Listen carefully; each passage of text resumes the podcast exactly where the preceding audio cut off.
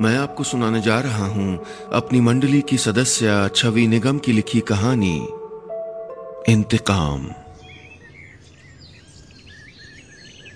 जाहिरा की बड़ी बड़ी आँखें मुझ पर टिकी हुई थीं। हवा में लहराता उसका पीला दुपट्टा जैसे सूरज को कैद किए हुए था। उसके गुलाबी होठों की हर जुम्बिश पर मेरा दिल और तेज़ी से धड़क रहा था। कमर तक झूलते भूरे सुनहरे बालों से आधा ढका उसका खूबसूरत चेहरा कयामत ढा रहा था। मुस्कुराते हुए वो गुलाबी पहाड़ी पर चढ़ते हुए मुझे इशारे से बुलाती जा रही थी और मैं सम्मोहित सा उसके पीछे चला जा रहा था। उसकी उंगली में झिलमिलाती सगाई की अंगूठी मुझे याद दिला रही थी कि हमारे निकाह में अब बस तीन महीने बाकी हैं। अचानक एक बिजली से चमकी। मैं थर्रा उठा। अचानक तूफ़ान सा आ गया। हमारे सरों पर काले बादल छा गए। एक डरावने काले बादल ने जाहिरा को पकड़ लिया और वो वो धीरे धीरे उसे निगलने लगा। उसकी चीखें तेज होती जा रही थी। मैंने पीछे दौड़ने की कोशिश की लेकिन लगा जैसे मेरे हाथ पैर बंधे हुए हों। मैं मैं हिल ही नहीं पा रहा था। मेरी मुट्ठियाँ भिज गईं, गले की नसें तन गईं। जायरा जायरा जायरा मैं चिल्लाया, लेकिन आवाज़ घुट कर रह गई। आँखों के आगे अंधेरा छाने लगा। उधर जाहिरा को भींचे वो बादल किसी पुरानी पेंटिंग की तरह आयताकार होता जा रहा था और उससे रिश्ता गाढ़ा, लाल खून मुझ पर टपक रहा था, मेरे चेहरे पर, छाती पर, हाथों पर। छटपटाते हुए मैंने हाथ पैर इधर उधर मारे और ज़ोर से चिल्लाते हुए उठ बैठा। मुझे एहसास हुआ कि ये तो एक डरावना सपना था, लेकिन मेरा हाथ, मेरा चेहरा सब पसीने से भीगे हुए थे। मैं ज़ोर की साँसें ले रहा था कि तभी धुंधलाई आँखों के सामने मुझे कुछ नज़र आया। कोई था मेरे पैताने? एक लंबा सा, मटमैला साया, जिसकी आँखें मुझ पर गड़ी हुई थीं। मेरे हलक से जोरदार चीखें निकलने ही वाली थीं कि उसने जल्दी से साड़ी का पल्लू चेहरे से हटाया और हाथ में पकड़ा मग दिखाते हुए बोली, साहब, मैं गंगाबाई आप शायद सपना देख रहे थे। अपनी उखड़ी सांसों पर काबू करने की कोशिश करते हुए मैंने हाँ में सर हिला दिया। इस तरह डर जाने पर थोड़ी शर्मिंदगी भी हुई। अचानक मुझे ख्याल आया कि वो घर में आई कैसे। रात में सारे दरवाजे तो बंद थे। उसने जैसे मेरा ये सवाल भी पढ़ लिया। बोली, वो मेरे पास डुप्लीकेट चाबी है ना? वो सेन साहब दिए थे। घर बंद था तो बीच बीच में साफ़ सफ़ाई करती थी मैं। उसका रवैया कुछ अजीब सा लगा। मुझे याद आया कि मेरे मकान मालिक सेन साहब ने फ़ोन पर कहा था कि इस वीकेंड वो आएँगे, यानी कल शाम या परसों सुबह। उनसे बात करनी होगी इस गंगाबाई के बारे में। ये सोचते हुए मैं खड़ा हो गया। फ़िलहाल तो यहाँ मैं किराएदार हूँ। आप कॉल बेल बजा के कायदे से आया करें। अच्छा आप जल्दी से चाय पिला दें। वो अजीब निगाहों से मुझको देखती रही, फिर किचन की ओर चली गई। अपने दुखते सर को मैंने हथेलियों से खुजलाया। खौफनाक सपना, उफ, कितना असल था वो। वो डरावना बादल, वो पेंटिंग में घुलती जा रही जाहिदा, और मुझ पर टपकती गरम लाल बूंदें। सर में होती घनघनाहट मुझसे और बर्दाश्त नहीं हो रही थी।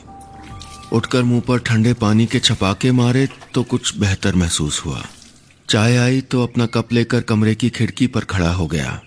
अल्मोड़ा से थोड़ी दूर ये बंगला मुझे किस्मत से मिल गया था। मकान मालिक मिस्टर सेन दिल्ली में रहते थे। काफ़ी शानदार था। लकड़ी का काम था बड़े बड़े दर, खिड़कियाँ और फर्नीचर भी पुराने जमाने जैसा था। छत से लटकते फानूस कीमती थे। वो बंगला मेरी ज़रूरत से बड़ा था। तभी तो जब सेन साहब ने एक किनारे वाला कमरा जिसमें उनका कुछ पुराना फर्नीचर रखा था, उसे बंद ही रहने देने की गुजारिश की तो मैंने कहा था, जी जी, बिल्कुल, वैसे भी जितनी जगह है, मेरे लिए बहुत है। वो गैलरी से लगा हुआ कमरा शायद सालों से बंद था। उसके दरवाजे को ढक दिया गया था और लाल, पीले, कई रंग इस तरह पोत दिए गए थे जैसे वो कोई पेंटिंग हो, शायद गैलरी को खूबसूरत बनाने के लिए। मैंने जाहिरा को उसकी फ़ोटो भेजी थी तो उसने कहा था, ये तो एब्स्ट्रैक्ट पेंटिंग है। शायद सेन साहब को पेंटिंग का शौक था। हालाँकि वो सालों से उस बंगले में आए नहीं थे। मेरे काम के हिसाब से ये जगह बिल्कुल मुफीद थी। एक नॉवल राइटर को शांत माहौल और खूबसूरत झरोखों के अलावा क्या चाहिए? बड़े बड़े दो कमरे और आउट हाउस में रहता हुआ माली और दिन में एक बार साफ़ सफ़ाई करके खाना बनाने के लिए गंगाबाई मुझे यकीन था कि जाहिरा यहाँ आएगी तो उसे बहुत अच्छा लगेगा। उसकी याद आई तो मैंने झट से फ़ोन मिला लिया। उसकी खनखनाती आवाज़ मेरे होठों पर भी मुस्कुराहट ले आई। सलामकुम जुबैर, आज जल्दी उठ गए आप? वालेकुम अस्सलाम जायरा अरे तुम्हारे ख्याल ने सोने कहा दिया? उसे छेड़ते हुए मैंने फिल्मी अंदाज में कहा तो वो ठुनक पड़ी। हमारे ख्याल की फुर्सत ही कहा आपको? देर देर रात तो लैपटॉप में डूबे रहते हैं या फिर किताबों में? यह भी ना हुआ कि वीडियो कॉल में अल्मोड़ा दिखा दें। शिकायतों का पुलिंदा खुलने लगा। हल्की फुल्की बातों के बाद फ़ोन काटते हुए मैं बाहर निकल आया। सुबह की धूप में बाग और भी निखर आया था। गार्डन के कोने में एक छोटा सा आउट हाउस था जिसमें माली बाबा रहा करते थे। साठ साल की उम्र होगी शायद। जब से मैं आया था, तब से उनको अक्सर घास काटने की मशीन चलाते देखता था। लंबी दाढ़ी मूछें चोंगा नुमा अंगरखा और पहाड़ी टोपी पहने वो अपने में ही खोए रहते थे। बाबा, मैंने उन्हें आवाज़ दी तो उन्होंने मुझे गौर से देखा। उन पीली आँखों में कोई राज था जैसे। जाने कितना कुछ छुपाए हुए। घास तो कट गई, मैंने मज़ाक करते हुए कहा। आराम कर लीजिए। वो मिचमिचाती आँखों से खिड़की के अंदर कहीं देखते हुए बुदबुदाए। ना, अभी काम बाकी है और वापस काम में लग गए। मुझे उनकी बात कुछ समझ नहीं आई। कौन सा काम बाकी था? उन्होंने जिस तरह वो बात कही थी, ज़ाहिर है वो घास काटने की बात नहीं कर रहे थे। शाम को मैंने गंगाबाई से पूछा तो उसने बताया कि बाबा की एक बिटिया थी, गौरी। कोई दस साल पहले कहीं लापता हो गई। तब से वो ऐसे ही है, खामोश, उदास और अपने में खोए हुए। मैंने उसे कहा कि खाना अब से थोड़ा ज़्यादा बना दिया करें ताकि बाबा भी खा लिया करें। गंगाबाई के जाने के बाद रात का खाना निपटाया और मैं वापस काम करने बैठ गया। वो बड़ा सा कमरा था जहाँ चारों तरफ़ की दीवारों पर सजावट थी। बड़ी बड़ी तस्वीरें और झूमर की रोशनी। मैं सोफे पर बैठा था और पैर सामने वाली मेज पर टिकाए लैपटॉप गोद में रखकर काम में मसरूफ था। कमरे में गहरी खामोशी थी। बाहर से आती हवा की साए साए के अलावा कोई शोर नहीं। मैंने खिड़की से बाहर देखा तो अंधेरा हो गया था। मैं लैपटॉप पर उंगलियाँ चला ही रहा था कि अचानक एक आहट से चौंक गया। कीबोर्ड पर टाइप करती उंगलियाँ जम गईं। मैंने कान बाहर को लगा दिए। हल्की सी खट खट के साथ अब धीमी छन छन की आवाज़ भी साफ़ सुनाई देने लगी थी। कौन? गंगाबाई पुकारते हुए मैंने गला साफ़ किया। कोई जवाब नहीं आया। मैं उठा और कमरे के दरवाजे तक आया तो महसूस हुआ कि आवाज़ उस भारी भरकम लोहे के ताले के बंद दरवाजे पर टकराने से आ रही थी। तो क्या कोई उसे खोल रहा था? और कौन? और क्यों? बाहर से आती आवाज़ अब बदल रही थी। खर खर, जैसे कोई चीज़ घिसकर पैनी की जा रही हो। कहीं कोई चोर वोर तो नहीं घुसाया? जल्दी से मैंने आसपास नज़र दौड़ाई तो ऐसा कुछ नज़र नहीं आया जिससे बचाव किया जा सके। धीरे से पर्दे की रॉड को छल्लों से निकाल कर मैं एक एक कदम आहिस्ता से रखते हुए अपने कमरे से ड्राइंग रूम में निकल आया। अनिश्चितता हमेशा डर पैदा करती है। हमें जब पता ना हो कि सामने कौन है तो वो सबसे डरावना होता है। मुझे भी डर लग रहा था। आवाज़ें लगातार आ रही थीं। हवा चलने की, ताला खड़कने की, हल्के कदमों के साथ पाजेब के खनकने की और कुछ घिसने की भी। ड्राइंग रूम में पहुँचते ही मैंने सावधानी से देखा। कोई नहीं था। कमरे में सन्नाटा था। फिर जैसे ही मैं लाइट जलाने को हुआ, मारे खौफ के मेरा खून जम गया। उस तालाबंद दरवाजे के एन सामने स्विच बोर्ड और मुझसे कोई दो हाथ के फासले पर एक बड़ी सी काली बिल्ली बैठी थी, गहरे काले रंग की। बिल्लियों से मुझे डर नहीं लगता, लेकिन लेकिन वो बिल्ली अलग थी। जैसे बिल्ली ना हो, कुछ और हो। वो अपनी लाल आँखों के पीछे से झाँक रही थी। उसके पंजों के पैने और चमकीले नाखून दरवाजे पर टिके हुए थे। आँखें सुलगते अंगारों सी। अचानक उसने मेरी ओर छलांग लगा दी। मैं झुक गया और जब तक सीधा हुआ वो गायब हो चुकी थी। रुक कहाँ गई? खैर नहीं तेरी। पता नहीं डर था या खिसियाहट मैं चीख रहा था। मैंने सोफों के पीछे झांका, पलंगों के नीचे, किचन में, बाथरूम में। यहाँ तक कि उसे ढूंढता हुआ मैं पिछले दरवाजे से गार्डन तक आ गया। मैं बाहर निकल आया और बाउंड्री वॉल के बाहर झांकने लगा। किसे ढूंढ रहे हैं? तभी एक आवाज़ से मैं चौंक गया। पलट कर देखा तो पीछे माली बाबा खड़े थे। माथे पर छलकता पसीना पहुँचते हुए मैंने राहत की सांस ली। अपनी झेप मिटाते हुए मुस्कुराते हुए बोला वो इधर से कोई बिल्ली बाहर भागी थी क्या? काले रंग की? तंग करी थी तो सोचा वो किसी बुद्ध की तरह खड़े रहे। फिर बोले, वो बिल्ली नहीं, कोई प्यासी रूह होगी। उन्होंने कहा तो मैं उनकी तरफ़ हैरानी से देखने लगा। क्या? शायद कोई और ये कहता तो मुझको हँसी आ जाती, लेकिन उनके चेहरे के हाव भाव देखकर वो बात डरावनी लग रही थी। हाँ उन्होंने आगे कहा वो कोई भी वेश बना सकती है। मेरा, आपका भी और बिल्ली का भी। ये कहकर वो मुस्कुराए तो मैं अंदर तक काँप गया। पहली बार मुस्कुराए थे वो। मैंने गौर किया कि उनके किनारे वाले दांत कुछ ज़्यादा लंबे, टेढ़े और नुकीले थे। आँखों में लाल डोरे चमक रहे थे। घबरा कर मैं पीछे हट गया। खौफ की लहर मेरी हड्डियों को कपकपाती चली गई। अंदर आकर मैं वापस सोफे पर बैठा था, लेकिन इस बार मेरी साँसें नॉर्मल नहीं थी। हालाँकि मैं खुद को समझा रहा था कि ये सब पहाड़ी लोगों की सुनी सुनाई बातें हैं, दकियानूसी बातें। लोगों की आदत होती है नमक मिर्च लगाकर बात बनाने की। लेकिन मन के किसी कोने में न जाने क्यों ये लग रहा था कि बाबा सच कह रहे थे। वो कुछ भी हो सकती थी, लेकिन कम से कम बिल्ली तो नहीं थी। खामोशी तोड़ते हुए मेरा फ़ोन बजा। जाहिरा की वीडियो कॉल थी। कमाल करते हो। खुद ही कहते हो कि शाम को बात करेंगे और फिर भूल जाते हो। क्या कर रहे हो? स्क्रीन पर जाहिरा का चेहरा चमक रहा था। मेरे चेहरे पर अब तक डर और घबराहट थी, लेकिन मैंने वो सब उससे छुपा लिया, वरना वो वहाँ परेशान हो जाती। अरे, करने ही वाला था। खैर बताओ क्या क्या शॉपिंग की आज तुमने? गोल मार्केट गई थी? अभी तो आई वहाँ से। मैंने प्याजी रंग का प्लाजो लिया। वो बताती जा रही थी।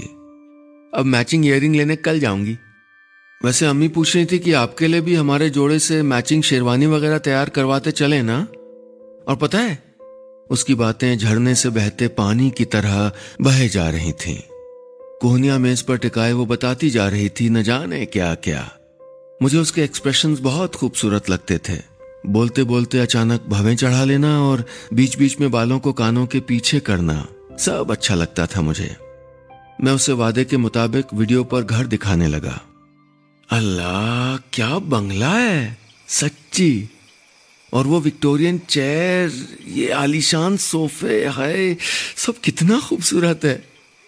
और ना, वो कहे जा रही थी और मैं उसकी गोल गोल आँखों में अपनी दुनिया समेट रहा था। रुकी रुकी, ये दरवाजे वाली एब्स्ट्रैक्ट पेंटिंग बदल क्यों दी? मैंने चौंक कर बंद दरवाजे की ओर देखा।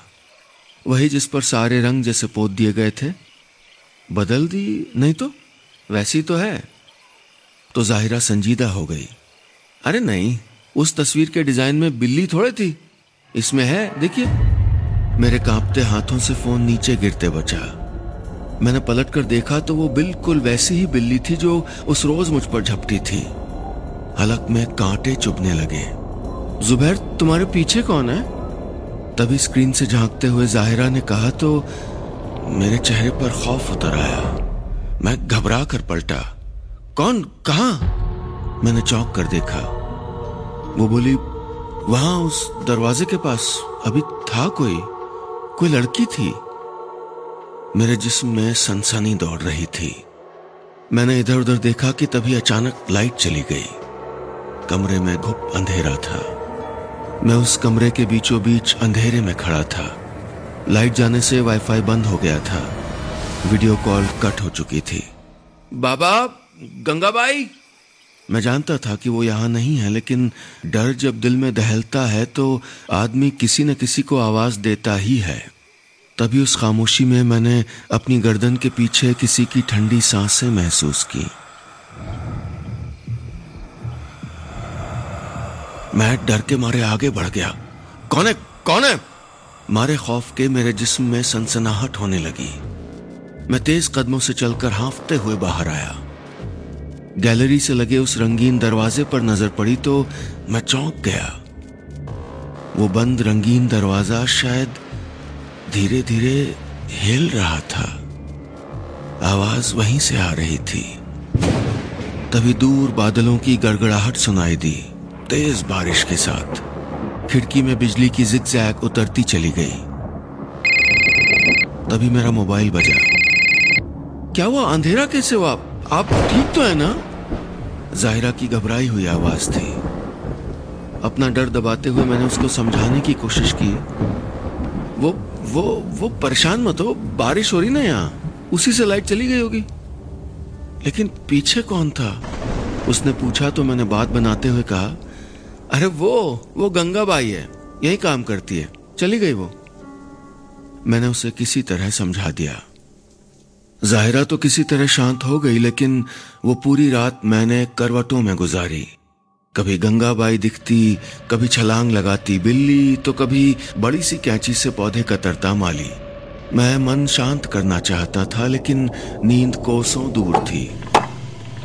इसलिए उठकर मैंने कॉफ़ी बनाई और फिर कप से सिप करते हुए सोचने लगा कि कहीं ये बंगला किराए पर लेकर गलती तो नहीं की? क्या वाकई यहाँ कुछ गड़बड़ थी? मुझे मिस्टर सेन याद आ रहे थे। छह फुट के ऊपर कोई पचास पचपन की उम्र के खानदानी रईस आदमी। इस बंगले को किराए पर देने को बेहद डेस्परेट थे। आप रहिए वहाँ, वैसे भी खाली पड़ा है वो। माली और हाउसकीपर वहाँ है ही। आपको कोई तकलीफ़ नहीं होगी, जुबैर साहब। पूरा घर आपका है। बस वो एक कमरे में मेरा कुछ सामान रखा है, उसको रहन दीजिएगा। अगली सुबह बारिश रुकने के बाद जब गंगाबाई आई तो मैं अपने सवालों के साथ तैयार था। गंगाबाई यहाँ मुझसे पहले कोई रहता था क्या? उसके झाड़ू लगाते हाथ ठहर गए। नहीं तो? वरना मुझे पता होता। बिटिया के बाद बाबा अकेले ही रहते हैं। बिटिया का ज़िक्र आते ही मेरा माथा ठनका। क्या हुआ था उसे? गंगाबाई के चेहरे पर दर्द छलक आया। हुआ कुछ नहीं अच्छी भली थी। बहुत प्यारी थी गौरी। जान छिड़कते थे बाबा उस पर। कोई अठारह उन्नीस की रही होगी। गंगाबाई ने बताया कि दस साल पहले उन दिनों सेन साहब यहाँ छुट्टियाँ मनाने आए थे। बाबा और उनकी बेटी गौरी घर पर ही रहते थे। घर के छोटे मोटे काम देखते थे। एक सुबह जब बाबा सामान लेने शहर की तरफ़ गए तो उन्हें कुछ देर लग गई। वापस आए तो घर पर सेन साहब अकेले थे। बाबा ने गौरी को ढूंढा, लेकिन वो नहीं थी।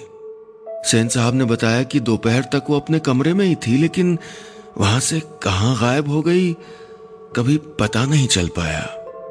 बहुत ढूंढा गया उसे, लेकिन सब बेकार गया। गंगाबाई की बातें सुनकर मेरे जहन में सेन साहब के चेहरे की हड़बड़ाहट कौंधने लगी। माजरा कुछ कुछ मेरी समझ में आ रहा था। सेन के चेहरे की घबराहट और बाबा की आँखों की वहशत के बीच कोई कड़ी तो थी। क्यों आखिर ये इतना आलीशान बंगला इतने दिनों से उन्होंने किसी को नहीं दिया? कहीं मिस्टर सेन नहीं तो जहन में ऐसे कई सवालों की उथल पुथल लिए मैं गार्डन में बने बाबा के कॉटेज की तरफ़ चला आया। आज पहली बार उस कॉटेज को मैं नई नज़र से देख रहा था। मैं करीब पहुँचा तो ठिठक गया। बाबा के कॉटेज से आवाज़ आ रही थी। वो किसी से बात कर रहे थे। और तुम्हारे वाले शिलिंग में फूल आ गया। बुरांश भी फूलेगा अब जल्दी। सब कहीं लाल लाल हो जाएगा। तू तब आएगी ना, गौरी? हा, मेरा अफसोस और गहरा गया। बेचारे बाबा, बेटी की याद में खुद से बातें कर रहे थे। औलाद के खोने का गम दुनिया का सबसे बड़ा गम होता है। मैं उदास कदमों से वापस लौटने को हुआ। हाँ बाबा, आऊँगी। फिजा में गौरी की आवाज़ गूंजी तो मेरे कदम ठहर गए। खून में चिंगारियाँ दौड़ने लगी। हथेलियाँ आपस में भिज गईं। गौरी गौरी तो मर चुकी थी ना? फिर ये कौन थी? क्या वाकई मैंने कोई आवाज़ सुनी थी? कहीं मुझे भ्रम तो नहीं हुआ? मैं खड़ा ही था कि आवाज़ दोबारा आई। अच्छा बाबा, आप सो जाओ। मैं बुद्ध की तरह खड़ा रह गया। आँखें फटी की फटी थीं। कहीं से धीमी छन छन की आवाज़ गुजरने लगी। हवा के तेज झोंके सा एक साया कॉटेज से निकलकर बाहर की वादियों में खो गया। मैंने अंधाधुंध अंदर की ओर दौड़ लगा दी। अब यह सब मेरी बर्दाश्त की हद से बाहर था। कांपते हाथों से मैंने मिस्टर सेन को फ़ोन मिलाया। तीसरी घंटी पर उन्होंने फ़ोन उठा लिया। जी, क्या हाल है? उनकी मुस्कुराती आवाज़ आई। मैं जा रहा हूँ यहाँ से। आप सिक्योरिटी और एडवांस वगैरह रख लीजिए और बाकी मेरे अकाउंट में डाल दीजिएगा। कोई प्रॉब्लम नहीं है। बस बस ये बताए कि चाबी किसको दे दूँ? मन मन यही सब तो कह रहा था मैं उनसे, लेकिन लेकिन फिर खामोश हो गया। मुझे ख्याल आया कि अगर मैंने ये सब सेन साहब को बताया तो वो यहाँ नहीं आएँगे। आखिर कोई तो वजह होगी कि उस हादसे के बाद वो कभी नहीं लौटे? मैंने लहजा बदलते हुए कहा अ, बस यूँ ही कॉल कर लिया। आप आने वाले थे ना? कब तशरीफ़ ला रहे हैं? उन्होंने बताया कि वो कल शाम तक आ जाएँगे। मैंने फ़ोन रख दिया। वहाँ जो कुछ भी हो रहा था वो डरावना था लेकिन पता नहीं क्यों मुझे अब डर नहीं लग रहा था। मैं सिर्फ़ सच जानना चाहता था। पूरी रात मैंने दालान में कुर्सी डालकर ही गुजारी। मैं मिस्टर सेन के इंतज़ार में था। लेकिन शायद मैं अकेला नहीं था जो उनका रास्ता देख रहा था। अगली शाम के धुंधलके में एक बड़ी सी कार अंदर दाखिल हुई। मिस्टर सेन उसे चला रहे थे। दालान की सीढ़ियाँ चढ़ते हुए वो मेरे पास आकर रुक गए। हेलो, मिस्टर सेन, मैंने कहा और उन्होंने मेरी तरफ़ हाथ बढ़ाया। कैसे हैं आप? अच्छा लग रहा है यहाँ? कहते हुए वो गैलरी वाली कुर्सी पर बैठ गए। हम दोनों के बीच औपचारिक बातचीत होने लगी। सामने का आसमान आहिस्ता आहिस्ता अंधेरे में डूब रहा था। सेन साहब बातचीत के दौरान बार बार उस रंगीन दरवाजे वाले कमरे को देख रहे थे। मुझे तभी कुछ शक हो गया था। अंधेरा हो गया तो हमने साथ में खाना खाया और फिर दोनों लोग अपने अपने कमरों में सोने चले गए। वो रात बहुत खामोश थी। मैंने तय कर लिया था कि सुबह होते ही मैं सेन साहब से सवाल जवाब करूँगा और तभी ये जगह छोड़कर चला जाऊँगा। रात के वक्त उनसे सवालात करने में रिस्क था। अगर वो मुझको घर से निकलने को कह देते तो कहाँ जाता मैं? मैं अपने बिस्तर पर लेटा सुबह होने का इंतज़ार कर रहा था कि तभी उस खामोश माहौल में एक चीख गूंज गई। वो चीख सेन साहब की थी। मिस्टर सेन! मैं चीखा और हड़बड़ाया हुआ उनके कमरे की तरफ़ भागा, लेकिन गैलरी में पहुँचते ही देखा कि सेन साहब एक नाइट सूट में घिसलते हुए चले आ रहे थे। उनका एक पैर हवा में था जैसे जैसे कोई अदृश्य ताकत उन्हें खींच रही हो। वो चीखते हुए उसी रंगीन दरवाजे की तरफ़ गए। दरवाज़ा खुला और वो अंदर चले गए। रंगीन दरवाज़ा बंद हो गया। हैरत से मेरी आँखें फटी रह गईं। पाजेब की वही धीमी आवाज़ फिर सुनाई देने लगी। अंदर से अब उनकी भयानक चीखों की आवाज़ आ रही थी। मैं दौड़कर दरवाजे के पास पहुँचा और दराज से अंदर झाँक कर देखने लगा। मैं जो देख रहा था उस पर कोई यकीन नहीं करने वाला था। मिस्टर सेन ज़मीन पर पड़े थे और खुद अपने ही हाथों से अपना गला दबा रहे थे। उनकी आँखें सफ़ेद हो गई थीं, जो बीच बीच में नॉर्मल हो जाती थीं तो वो गिड़गिड़ाकर माफ़ करने की भीख मांगने लगते। छोड़ दो छोड़ दो मुझे छोड़ दो। मैं नशे में बहक गया था बहक गया था मैं। छोड़ दो। यही मैं भी कह रही थी जब तुम मेरे जिस्म को नोच रहे थे। याद है? सेन साहब ने एक हाथ से अपना दूसरा हाथ पकड़ रखा था। उनकी एक आँख सफ़ेद थी। उनकी उंगली चेहरे के करीब आ रही थी और दूसरा हाथ उसे रोक रहा था। उंगली और करीब आई और फिर उनकी आँख के आर पार हो गई। चेहरे पर खून फिसलने लगा। वो बेतहाशा चीख रहे थे। कांपते कदमों से मैं पीछे हट गया। वो सब बहुत विभत्स था, मुझसे देखा नहीं गया। मैं गैलरी में खड़ा रहा और उस कमरे से सेन साहब की कभी हंसने की आवाज़ आती और कभी चीखने की। कुछ देर बाद एक लंबी चीख गूंजी और फिर सब खामोश हो गया। खून का एक छोटा सा थक्का उस रंगीन दरवाजे के नीचे से गैलरी के फर्श पर ढनकने लगा। दरवाज़ा खुल गया। मैं वहीं खड़ा था। पैर काँप रहे थे मेरे। तभी घास काटने की मशीन चलने की आवाज़ गूंजी। मैंने पलटकर देखा तो माली बाबा लॉन में घास काट रहे थे। उन्होंने मेरी तरफ़ गौर से देखा और हंसने लगे। फिर उनकी हँसी बढ़ती हुई ठहाके में गूंजने लगी। वो सुनसान बंगला उस बूढ़े अट्टहास से गूंज रहा था। सिवाय उस हँसी के शोर के, हर तरफ़ सुकून भरी खामोशी थी। इंतकाम पूरा हो गया था। बस, इतनी सी थी ये कहानी।